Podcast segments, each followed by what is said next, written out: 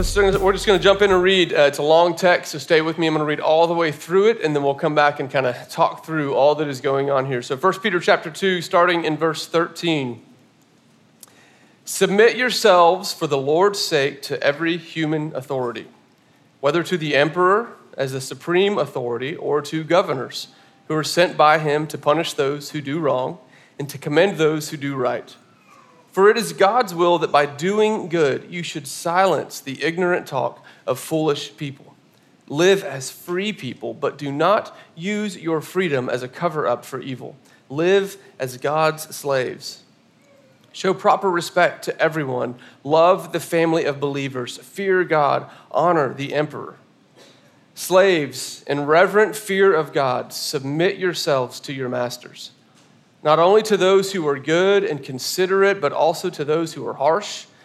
For it is commendable if someone bears up under the pain of unjust suffering because they are conscious of God. But how is it to your credit if you receive a beating for doing wrong and endure it? But if you suffer for doing good and endure it, this is commendable before God. To this you were called because Christ suffered for you, leaving you an example that you should follow in his steps. He committed no sin and no deceit was found in his mouth. When they hurled their insults at him, he did not retaliate. When he suffered, he made no threats. Instead, he entrusted himself to him who judges justly. He himself bore our sins in his body on the cross so that we might die to sins and live for righteousness. By his wounds, you have been healed. For you were like sheep going astray, but now you have returned to the shepherd and overseer of your souls.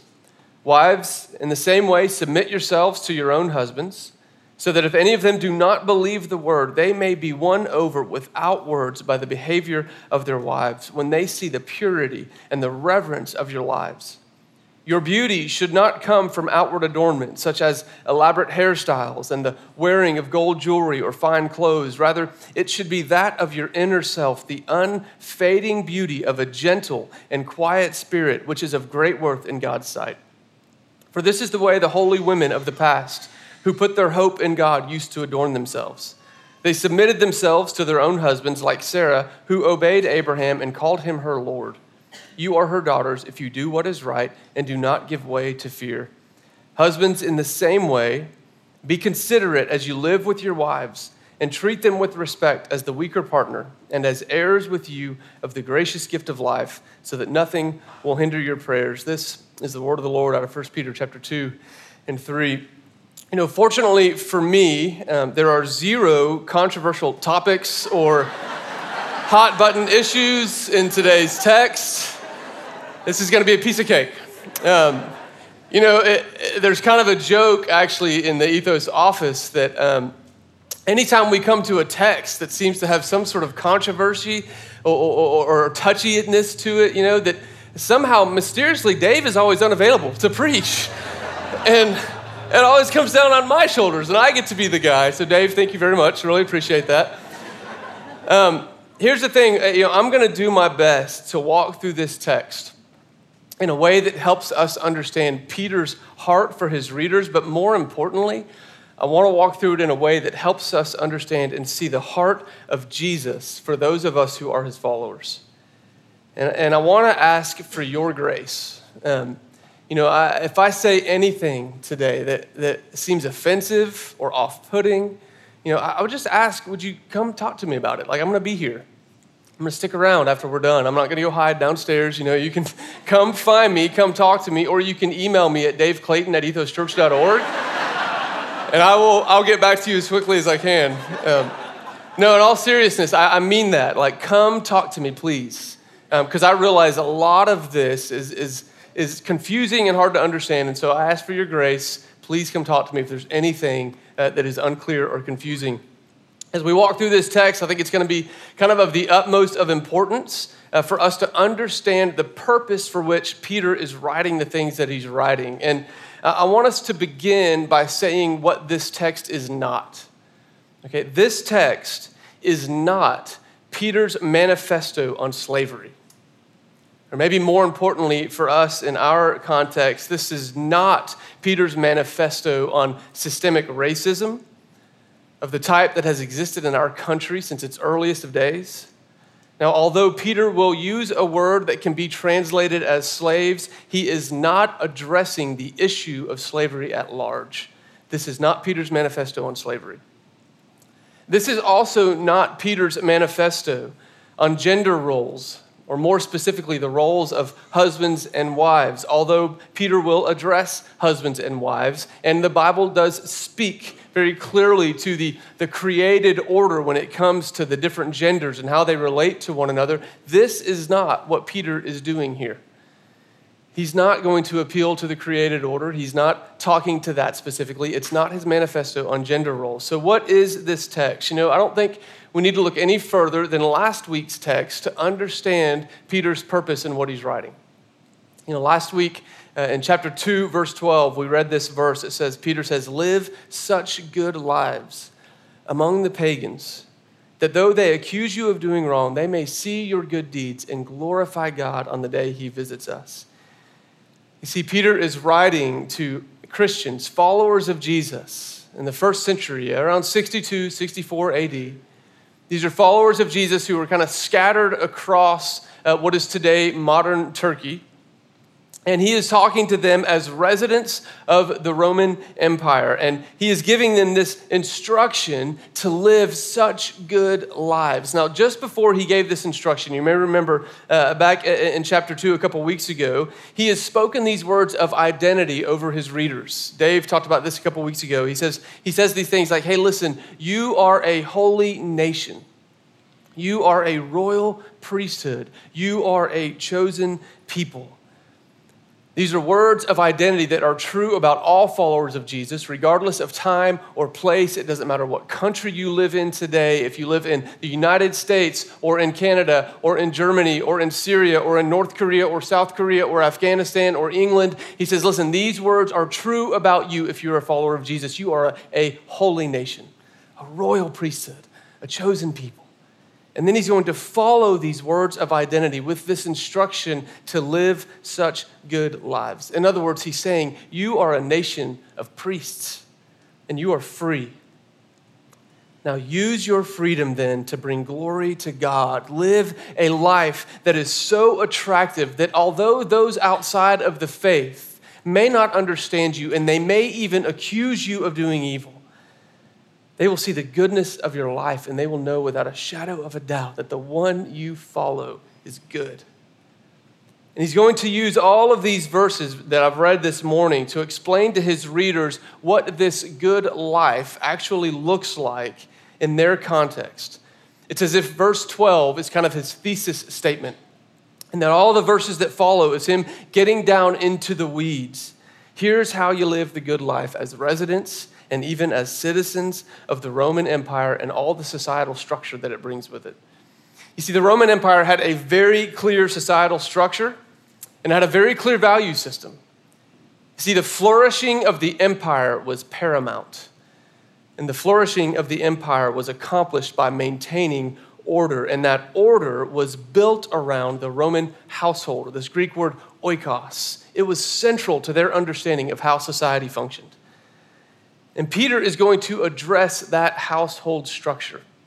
And he's going to walk through all the things that he's saying about the good life in a very clear order. First, he is going to address what it meant for them to relate to the one thing they all understood, and that was the Roman Empire. He's going to start big picture. He's going to say, hey, submit yourselves, and this is what it looks like in relation to the empire. And then he's going to come all the way down and he's going to start speaking to certain individuals related to the circumstances that they find themselves in. And he starts in the most unexpected place.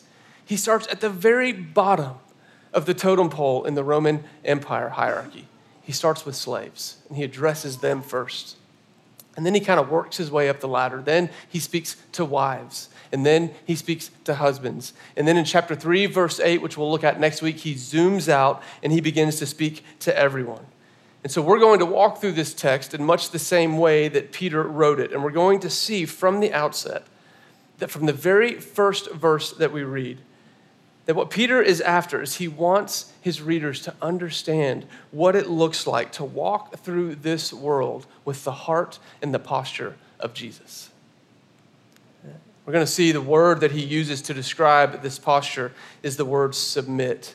that as followers of Jesus, as we walk through this world just as our leader did, that we are to do that with a heart that is submissive. And so, starting in verse 13, this is what Peter says Submit yourselves for the Lord's sake to every human authority. Now, uh, this word, human authority, some of your Bibles may have human institution. Uh, uh, some, some Bibles say to human creation or human creature, and those words are all kind of closely related. What Peter is saying is hey, listen, there are certain structures of hierarchy and authority that are in place that humans have created. He goes, but ultimately, those are from God, and what I want you to do is to submit yourself, whether it's to the emperor or to the governors that he sends out, I want you to submit yourself to those governing authorities. Now, this word submission and submitting to governing authorities, it is something that we see all throughout the Bible. It is not just here in 1 Peter. Uh, one of the most common passages of Romans chapter 13, that's where the Apostle Paul will deal with this idea. But I was shocked this week. It was like a gift from God. I'm actually reading through Exodus right now, my personal reading, and I was in chapter 22 on Thursday morning, and I came across this verse, Exodus 22, verse 28 where God speaks to Moses and he says, Hey, do not revile God or curse the ruler of your people. I was shocked to see that right at the very beginning, when God is gathering together a group of people to bear his name, the nation of Israel, one of the commands that he gave them at the very outset is hey, don't revile me and don't curse the ruler of your people. You see, really, this shouldn't surprise us too much because God is a God of order, not of chaos. We see this in the creation story. He takes chaos and he brings order to it and beauty. You see, anarchy, violent revolt, rioting, on a more basic level, slander, all of these things promote chaos. And God longs for his people to be a people of order, not a people of chaos, because he is a God of order. So, what does it mean for us to submit? What does it mean for us to submit to governing authorities? Well, the word submission is this Greek word hupotasso, and it literally means to place oneself under whatever it is you're submitting to. And it is a voluntary thing, it is not a forced thing. We talked about this when we walked through Ephesians 5 last year. You can go back and listen to that podcast as well if you want to. It's on husbands and wives. The word submission means to place oneself under, but here's something we need to understand, and this is crucial. Please hear me on this. Submission is not synonymous with obedience. Submission is not synonymous with obedience, they don't mean the same thing. I love the way one Christian writer puts it. He says, Submission doesn't mean merely blind obedience, but it has to do with recognizing the way that God has ordered society and having respect for that order, having respect for the institution of the government, and not using our Christianity as an excuse to ignore or rebel against its normal commands. And so, again, we see this all through the text that God wants his people to be submissive to the government, but this immediately stirs up some tension in almost all of us, right? Because we go, now, wait a minute, what, what about a corrupt government? What about an ungodly government? What about an oppressive regime or totalitarian regime? What about those governments? What do we do with that? We know we've said that all through Scripture, God requires submission to human authorities, but we would be remiss not to take note of all the places where God's people have disobeyed the authorities that be while still being submissive. Remember, obedience and submission are not synonyms. All through the, the, the, Word of God, you see these examples of the people of God being, being disobedient to the authorities while still being submissive. You at the very beginning, again, in the book of Exodus, you have the people of Israel who are uh, subjected to slavery in Egypt, and God sends Moses to go to Pharaoh to ask for their freedom. Repeatedly, Pharaoh says, No, I will not let you go. Don't ask me again. But what does, what does Moses do every time? He disobeys but I want you to notice what happens that when Pharaoh, the ruling authority, says no, Israel does not incite riot.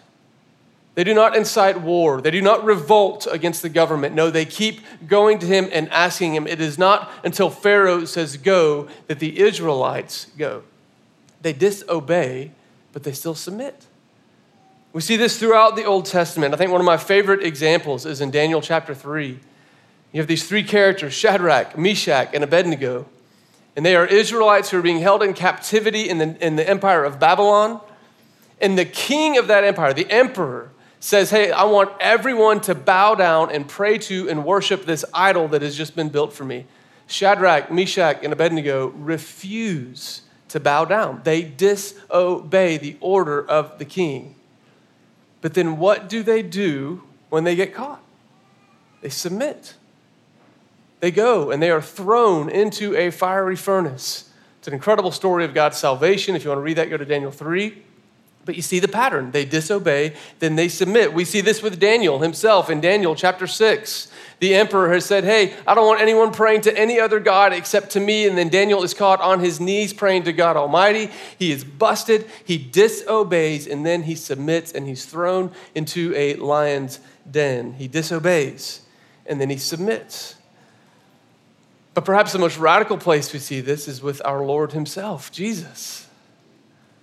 Jesus stepped into a religious authoritarian system and society, and he repeatedly, repeatedly speaks against the religious structures that are in place.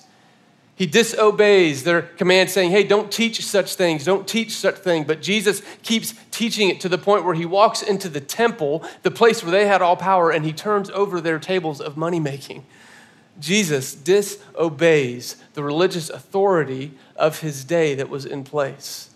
But then what does Jesus do when all the weight of that religious authority and the Roman Empire comes down upon him? He submits himself, even unto death. Jesus, the one who had all power, who could have done anything, he disobeys and then he submits. And then, of course, you see Peter the life of Peter himself. Uh, I love the example of Peter because Peter was there the night that Jesus was being arrested. And you may remember what Peter did. You know, the, the religious leaders and a bunch of soldiers show up to take Jesus in custody. And Peter pulls out his sword and he's ready to go to war. And Jesus says, Put your sword away, Peter. I've not come to lead a rebellion or a revolt. And I love it because you see the transformation in Peter's life because he begins to understand what Jesus meant when he said, Take up your cross and follow me. It's a picture of submission. You get to Acts chapter 4, and the story of the church is unfolding. And Peter and John are standing before the courts of the day, and they tell them, They say, Hey, listen, you are not to teach this name Jesus. Don't preach about Jesus. These are the governing authorities commanding them not to do it. I love Peter and John. They say, Hey, you judge for yourself what is right. Whether we should obey God or man, we will obey God. And so they go out and they disobey the authorities. And in the very next chapter, you find Peter and all the apostles in the temple courts proclaiming the good news of Jesus. Well, guess what happens? The authorities come down on them. And guess what they do? They don't revolt, they don't rebel, they submit. They disobey and then they submit. And I love in chapter 5, it says, Peter and the apostles say, Hey, listen, we can't stop. There's only one name under heaven by which man can be saved. It is the name of Jesus, and we're going to keep proclaiming it. Do to us as you will. And then they are flogged by the authorities, and they walk away rejoicing because they are counted worthy of suffering with Jesus. Disobedience, and then submission. Peter, the man who wrote this letter, would eventually be murdered because of his belief in Jesus as Lord. He would continue to disobey and pronounce the name of Jesus as supreme, and he would submit to whatever came his way because of that pronouncement. You see, there is a difference between revolt, riot, anarchy. There's a difference in those things and the idea of civil disobedience. You see, civil disobedience takes the posture of Jesus' submission. It disobeys, but it understands all the consequence that may come with disobedient, with being disobedient, but it still chooses to submit. This was how Christianity began to flourish in the Roman Empire. See, Nero, who was emperor when Peter wrote these words, he would incite the first great persecution against Christians. And he would demand that Christians declare that Caesar is Lord. Declare that Caesar is Lord, or you will be fed to the lions. And thousands and thousands of Christians would proclaim Jesus as Lord, and then they would pray for their murderers as they submitted to their consequence of death. This was the powerful picture of the radical love of Jesus. This is what Peter was getting at when he said, Submit to the authorities. Now, what does this mean for us? How do we submit? You know, if we're sitting in this room and you are a resident and or citizen of the United States, you know that we find ourselves in a governmental system that is slightly different than that of the Roman Empire. There are many in the world who cannot say that. But we find ourselves in a governmental system that has chosen to give a voice to the people who live there. And the reality is, is that our government is set up to give us a voice. And uh, the beautiful thing about that is that it means that for us to submit to our government means that we have to think about how we are going to use our voice. Here's what I mean by we have a voice we have the ability to vote. We have the ability to, to petition. We have the ability to lobby. We have the ability to call our senators. I mean, we saw an example of that this week, right? Where in our nation we saw children, 2,300 children being separated from their parents. And I loved seeing the response. I got emails from some of you saying, hey, what can we do to help these children? I got emails from some of you saying, hey, have you called your senator yet? And here's what I loved on Wednesday I see the president of our nation sign an executive order so that this won't happen anymore. This was an example of people in our nation using their voice. Now, here's the thing we to submit to our system means that we choose to use our voice, but we have a choice to make. How will you use your voice? This is, this is, this is touchy, I know. It kind of honestly makes me sad because I know that there are very few things that could probably stir up division in our church the way politics do. And I just want to tell you right now there are people sitting beside you, in front of you, and behind you that voted differently than you, that feel differently than you. And our nation watches us as followers of Jesus. How will you use your freedom? How will you use your freedom as a follower of Jesus? How will you use your voice?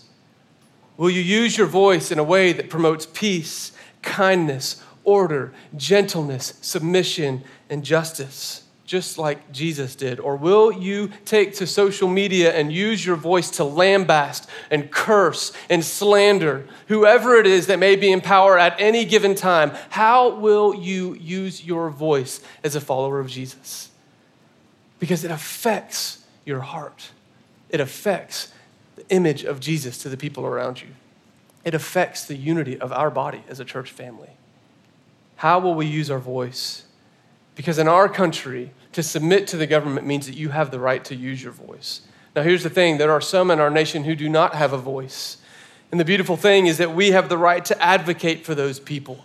And so, in our freedom, I think the question that Peter is asking is hey, will you use your voice to promote slander? Will you use your voice to promote anarchy? Or will you use your voice to promote the way of Jesus, the submission and gentle and quiet spirit of our Lord? And so, this is what Peter's getting at. Hey, submit yourselves to the governing authorities because this is the posture of Jesus. Now, the very next thing Peter is going to get into is this idea of slaves and masters. In verse uh, 18, he's going to say, Slaves, in reverent fear of God, submit yourselves to your masters. Now, here again, I know this is a very touchy subject. I want to just kind of say what I said at the very beginning. What Peter is about to write is not his manifesto on the issue of slavery. Uh, I think it's, it's really interesting that Peter is actually writing, what he's writing is written to the slaves themselves, which is significant on multiple levels. Uh, most writers of Peter's uh, position would not have even addressed, addressed slaves in their society. And yet it's also significant to think about, you know, what does who he's writing to, um, how does that impact what he's writing? You know, I think about a time in my life, uh, I was living in Eugene, Oregon, and I had kind of three different areas of influence I was working with homeless teenagers where I was getting to teach and model the ways of Jesus. I was also a part of a kind of middle class uh, white church um, where I got to teach and speak in small groups and house churches. And I was also a part of a campus ministry that was largely made up of Asian students who were studying at the University of Oregon. And on any given week, I would find myself teaching in all three of those contexts homeless teenagers, middle class, mostly white church, Asian uh, international students at the University of Oregon. The way that I taught and the things that I said were different depending upon the context. When I began to sense in the hearts of those in the church I was a part of that there was a lack of regard for the marginalized, I would teach to them about what it means as a follower of Jesus to work for justice and to work for those who are marginalized and poor. I did not teach that to the homeless teenagers I was speaking to. I spoke to them about God's love for them. I spoke to them about how the goodness of the gospel can impact their lives right where they are because the audience makes a difference. And so Peter is going to speak to these slaves. Now we have to wonder, you know, what Peter might have said differently if he was writing to a slave owner. We don't have such a letter from Peter. However, we do have a letter such as this from the Apostle Paul. If you want to know what he says, go read the book of Philemon. It is a letter from the Apostle Paul to a slave owner in the Roman Empire, and he will appeal to Philemon's heart for the freedom of his slave Onesimus. I encourage you to go read that. But here's a couple of things that we see in what Peter writes here, a couple interesting things. One is the word that Peter uses to address these slaves. Now, our English translation uses the word slaves. It kind of uses the same word in English in verse 18 as it uses in verse 16. In verse 16, Peter says, Hey, you are slaves to God. You are slave to nobody on this earth. Your master, your only master, is God Almighty. And in verse 16, he uses the Greek word doulos. In verse 18, he's going to use a completely different word to address these slaves. The word that he uses literally translates as household servant. Household servant. Now, this title could include anything from, you know, uh, what they would call common slaves, but it could also include household managers or doctors or teachers or musicians or craftsmen. You see, the, the empire was kind of built on the back of slavery. Some scholars estimate that at the time Peter was writing, there were some 60 million slaves in the empire of Rome. You see, the citizens of Rome kind of had this idea that, hey, there's no point in being the rulers of the world and doing your own work. Let the slaves do that, and the citizens will take it easy. Now, when it comes to the culture of slavery, uh, I think uh, one Christian scholar kind of sums it up really well. I'm just going to read to you this quote of how he describes it. He says, It would be wrong to think that the situation of slaves in the Roman Empire was always wretched and unhappy, and that they were always treated with cruelty. Many slaves were loved and trusted members of the family, but one, listen to this, one great, inescapable fact dominated the whole situation. In Roman law, a slave was not a person, but a thing, and had absolutely no legal rights whatsoever. For that reason, there could be no such thing as justice where a slave was concerned.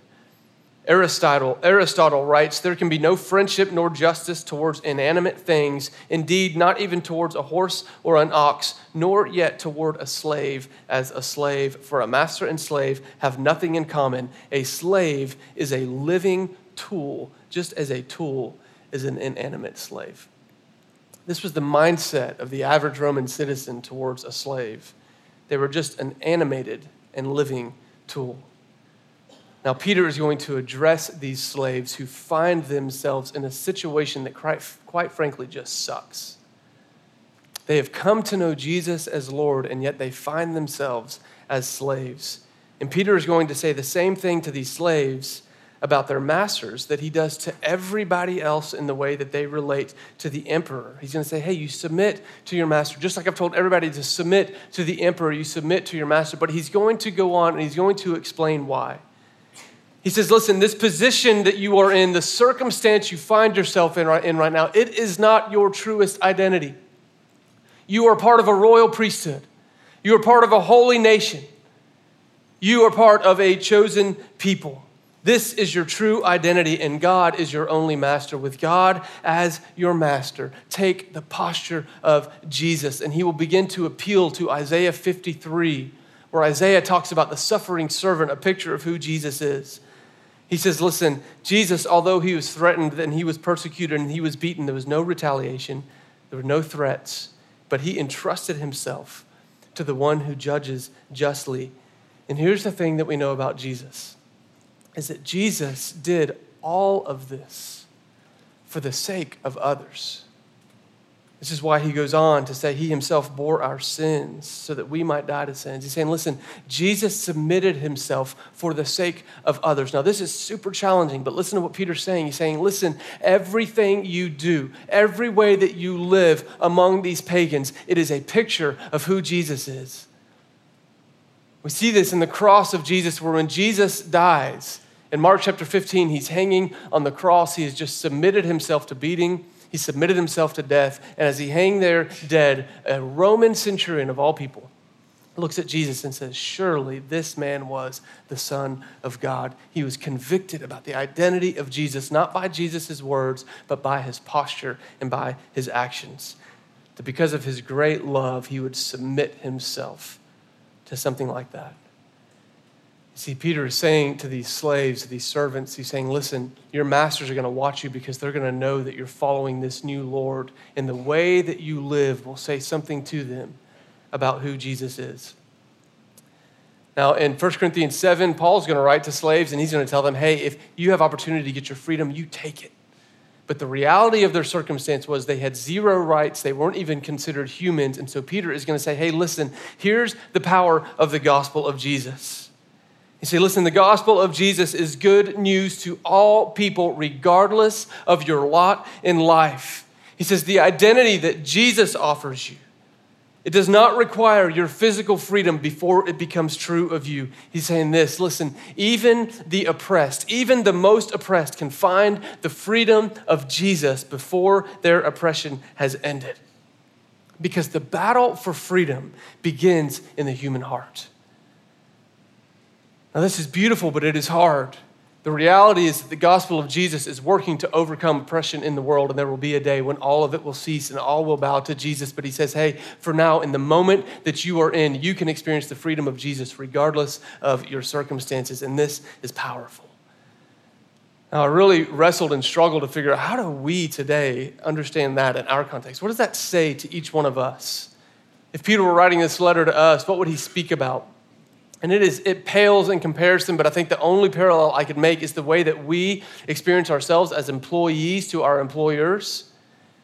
You know, all of you at some point have someone who employs you, an employer, and I know many of you have had bosses and employers, whether they be corporate or individuals, that don't treat you fairly, they don't treat you with respect, they don't treat you with dignity. I remember a time in my life I had a job, I uh, worked for a man who. Um, he did not create a safe place in the work environment. I remember one day in particular where I said something in front of several other staff members. It was a well intentioned comment, and I was met by a hand on the table, and he started chewing me up and down in front of all my other employees. I was hurt. I was scared. I remember I went home, and social media didn't exist at the time. What I would have wanted to do is get on Facebook and post about how awful he was. Instead, I went home and I talked to my wife about how awful he was. And I wanted to call all of my friends and tell them how awful he was. And I remember my wife pushing me. She said, Aaron, I think, remember Jesus? He said, Hey, you should pray for those who stand against you. And my wife called me into the submission of Jesus, and I was reminded to pray for my boss. And so I wonder, all of us, will we engage in the water cooler slander and the back channels and the backbiting in order to advance ourselves? Or will we follow the posture of Jesus? Allowing ourselves to submit to the order where God has put us. Finally, we come to this last portion of the text where Peter is going to address wives and husbands.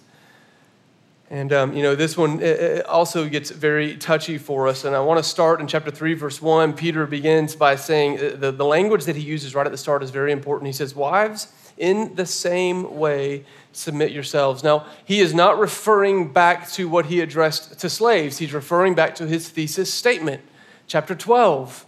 He says, Hey, live such good lives among the pagans that though they see them may accuse you of doing evil, they'll see your good deeds. Submit yourselves to every human institution. And he's saying, listen, this includes the institution of marriage in the empire that you're living in. Wives, in the same way, submit yourselves to your own husbands. Now, I love what he says next because he says, So that if any of them do not believe the word, they may be won over without words by the behavior of their wives. In other words, what Peter is speaking to here, he's talking to women who have become followers of Jesus and their husbands have yet to follow behind them. And he's going to say to them, Hey, listen, let your behavior be your sermon. He says, Do this. He says, when they see the purity and the reverence of your life, he's saying, Listen, as followers of Jesus, wives, if your husbands don't believe, be committed to them. Don't nag them. Don't try to manipulate them. Don't browbeat them. But let the beauty of who you are paint a picture for the goodness of who Jesus is.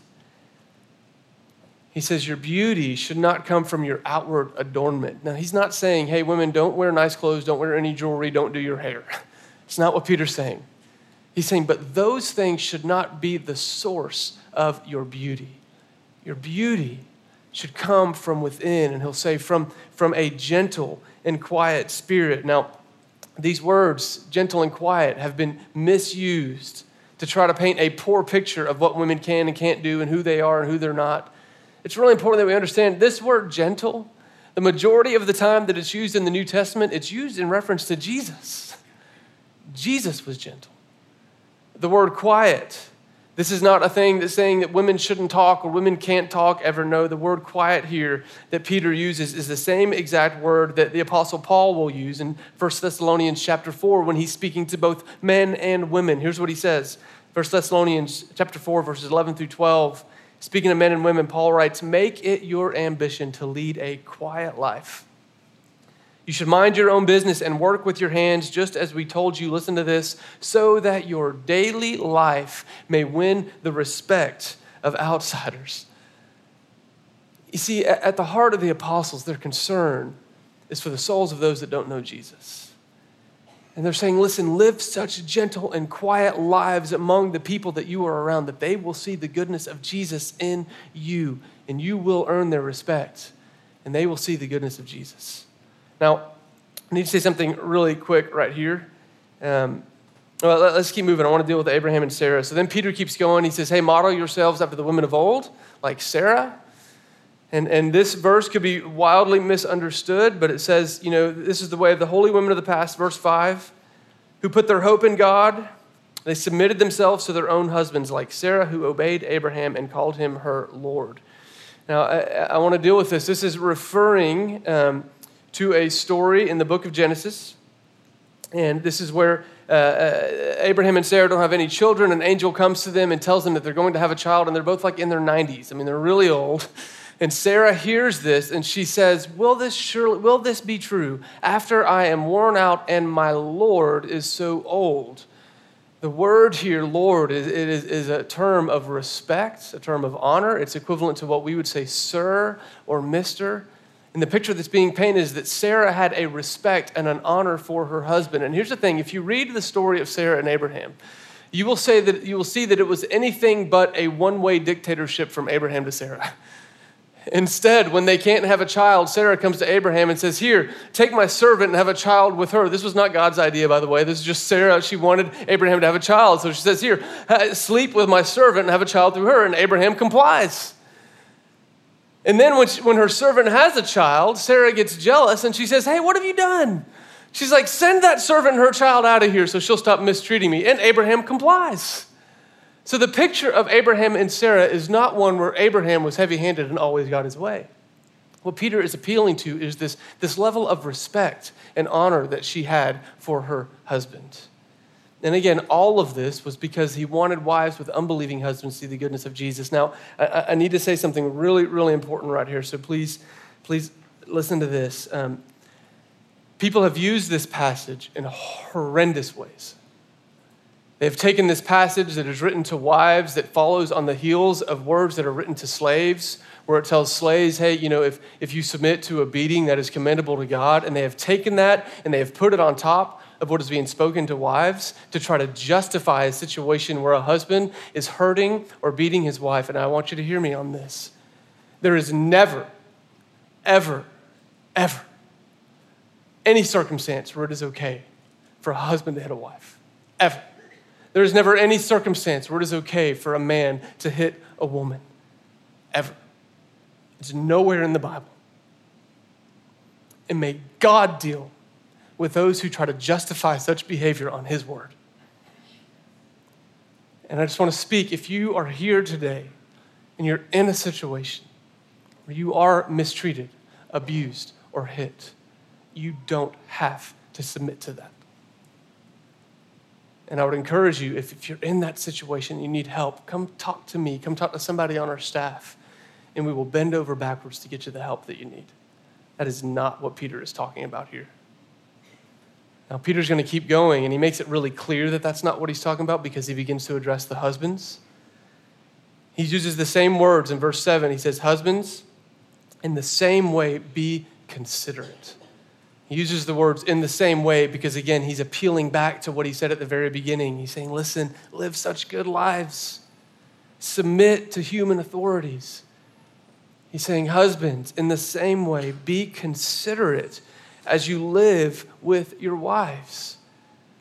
And then he's going to say, treat them with respect as the weaker partner. Now, let me just speak into that weaker partner thing because, again, it has been fraught with abuse and misuse.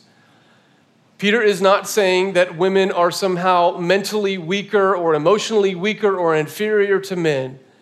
And as I thought about how do I talk about what Peter meant here, I actually like interviewed several women in my life this week to try to get their take on this verse. Because it'd be easy for me as a man to stay up here and say what I think this verse means. But I was shocked. Every woman that I spoke with, they said, Oh, to me, that's just speaking to the general truth we understand that men are generally stronger than women. Now, I know that is not always true, okay? Let me just say something real quick so you know what I believe on this. I have watched my wife push three children out of her body with zero anesthesia or medication. I am not that strong. I would not do that. I would cry like a baby. I would ask for the medication every time, hands down. My wife is stronger than me in that regard. But I'll tell you what, I would accept an arm wrestling challenge from my wife any day of the week, every single day, all day long because I know that I'm physically stronger than her, even though she is a very strong person.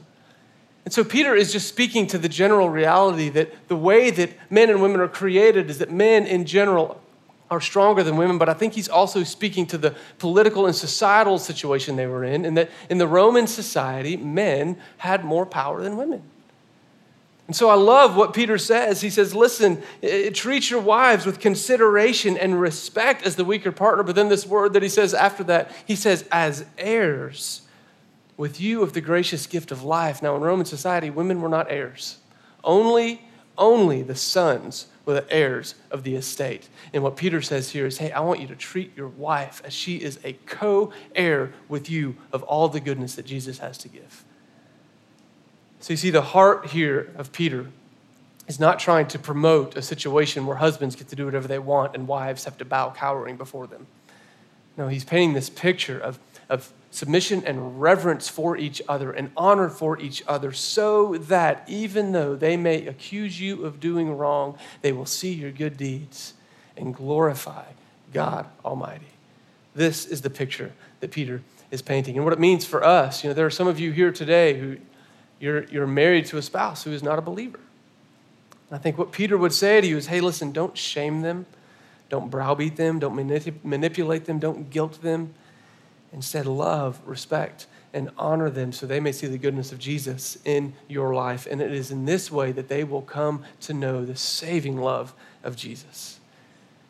You see, the heart of Peter in all of this is that all humanity would know the goodness of Jesus.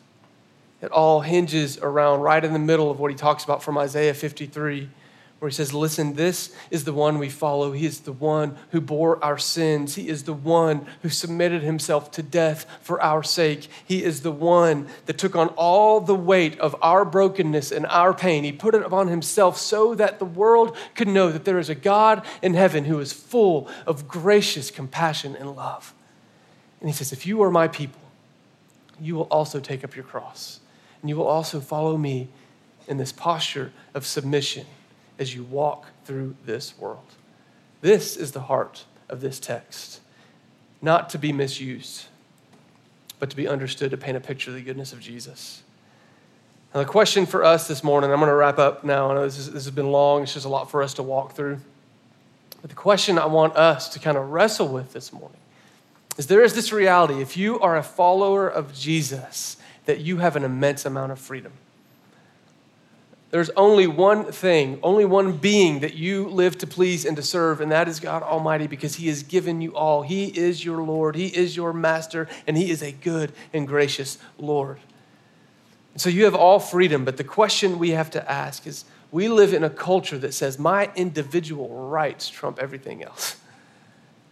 And we kind of have to go, hey, what will I do with the freedom that Jesus gives me?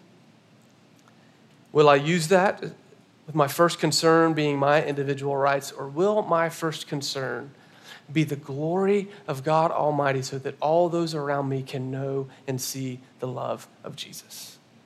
That's the invitation to us. This would have been a hard thing to hear for the original readers, just like it is a hard thing for us to hear because we tend to think of ourselves first. And what Peter is saying is no, think of others before yourselves. Now, here's the thing um, in life, it is always easier to lead those who are below us. So if you're in a position of authority or power, if you're a boss or an employer, then you've experienced this. It's so much easier to lead others when there's a title after your name that gives you the authority to lead them. What is much harder is to lead those who are above you. And Peter is going to say, listen, all of us are going to find ourselves in a place at some point where we are on the bottom rung, where we are at the bottom. And what Peter is speaking to, he's saying, listen, this is how you lead. How you exert your freedom will depend how you lead from the bottom and how you can change what is happening at the top. Because when we live lives of submission at the bottom, then things begin to change radically at the top. This is born true throughout the history of Christianity. And so here's what we're going to do we're going we're to go to communion with one another. We're going to come to the table and we're going to take the cup we're going to take the bread, and it is this reminder, this very picture of the radical submission of Jesus. And we take it every week to remind us of who we are. Jesus' blood poured out, his body given, as he invites us to take up our cross and submit to one another out of reverence for him. Now, as we do that, here's what I want to encourage you to do I want you to get with two or three people.